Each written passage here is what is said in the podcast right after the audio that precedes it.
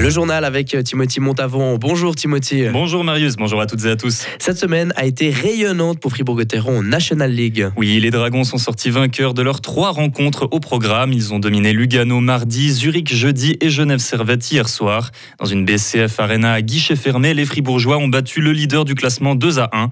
Ils ont fait preuve de sérieux tout au long de la partie. La chance leur a enfin souri, comme nous l'explique l'attaquant David Desharnais. Je crois aussi que les, les dieux du hockey nous ont récompensés parce contre Berne, contre euh, l'autre match d'après contre Davos, je crois qu'on méritait mieux. Euh, mais c'est des challenges qui arrivent durant la saison et puis euh, maintenant on est récompensé. C'est vrai que cette semaine, on a eu l'impression qu'il y a enfin la chance qui a tourné de, de votre côté, notamment avec ces deux coachs challenge d'hier et d'aujourd'hui. Ouais, exactement. Puis euh, même les punitions, euh, justement, les mauvaises punitions, les mauvais, euh, les, les pénalités douteuses sont, sont plus sur le, le- le côté de, de- de l'adversaire. Donc, euh, dans une saison, comme j'ai dit, c'est des hauts et des bas, mais euh, maintenant, on, on est content de cette semaine.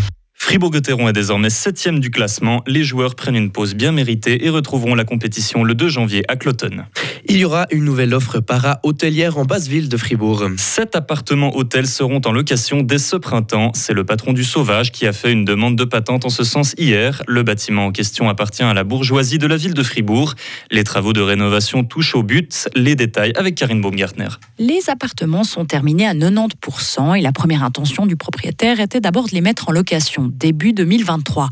Mais François Baumann, qui est hôtelier, restaurateur et propriétaire du Sauvage, travaille juste à côté. Il a repéré l'immeuble durant le chantier et a approché la bourgeoisie pour savoir s'il pouvait louer ses murs afin d'y développer une offre de para-hôtellerie. Cette dernière a estimé que le projet est judicieux car il répond à un déficit de place pour des courts séjours en ville de Fribourg.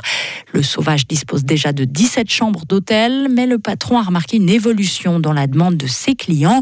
Certains veulent cuisiner eux-mêmes ou disposer d'un appartement entier type Airbnb.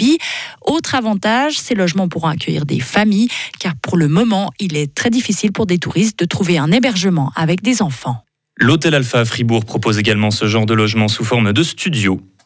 Il attire chaque année près de 900 amateurs de vin. Le domaine des Faverges, situé dans le canton de Vaud, mais appartenant au canton de Fribourg, pourrait être rénové l'été prochain. Le Grand Conseil fribourgeois a étudié le projet et propose d'investir 18 millions de francs dans les travaux. Les dernières rénovations datent des années 50. Le système électrique et les sanitaires seront l'enjeu principal du chantier. C'est un métier qui continue de faire rêver en Suisse. Les luthiers, fabricants et réparateurs d'instruments à cordes. Le travail ne manque pas, surtout dans des villes comme Genève, où les orchestres comptent de très nombreux musiciens. Néanmoins, il n'y a qu'une seule école de lutherie en Suisse, à Brienz, dans le canton de Berne, et seuls deux à trois élèves en sortent chaque année. Une nouvelle exposition a ouvert ses portes au palais de Beaulieu à Lausanne. Elle est consacrée à Frida Kahlo, une visite immersive qui présente l'œuvre et la vie très mouvementée de la peintre mexicaine. L'événement s'adresse à tout le monde et se veut comme un mélange de divertissement, de culture et d'éducation. Elle est aussi en quelque sorte exclusive car le travail de Frida Kahlo est encore protégé. En Normandie, deux enfants sont morts dans l'incendie d'une maison tôt ce matin. Âgés de 8 et 10 ans, tous deux ont manqué d'air et n'ont pas pu sortir du bâtiment à temps. L'intervention des pompiers a quand même pu sauver une troisième jeune fille qui a pu être réanimée et admise à l'hôpital en urgence absolue. Les causes de l'incendie ne sont pour l'instant pas déterminées. Un autre incendie, cette fois en Sibérie, a fait 22 victimes cette nuit. Une maison de retraite privée à Kemerovo s'est retrouvée en proie aux flammes. L'origine du drame serait un poêle défectueux. Il y a 4 ans, dans la même ville, 60 personnes avaient déjà péri dans l'incendie d'un centre commercial. Un nouveau bombardement russe a frappé la ville ukrainienne de Kherson. Le président Zelensky dénonce un acte de terreur visant directement le peuple d'Ukraine. Cela fait un mois que Kherson a été reprise par les troupes de Kiev. Depuis, elle subit régulièrement des frappes armées. Washington appelle la Russie à reconnaître la réalité au sujet du conflit en Ukraine.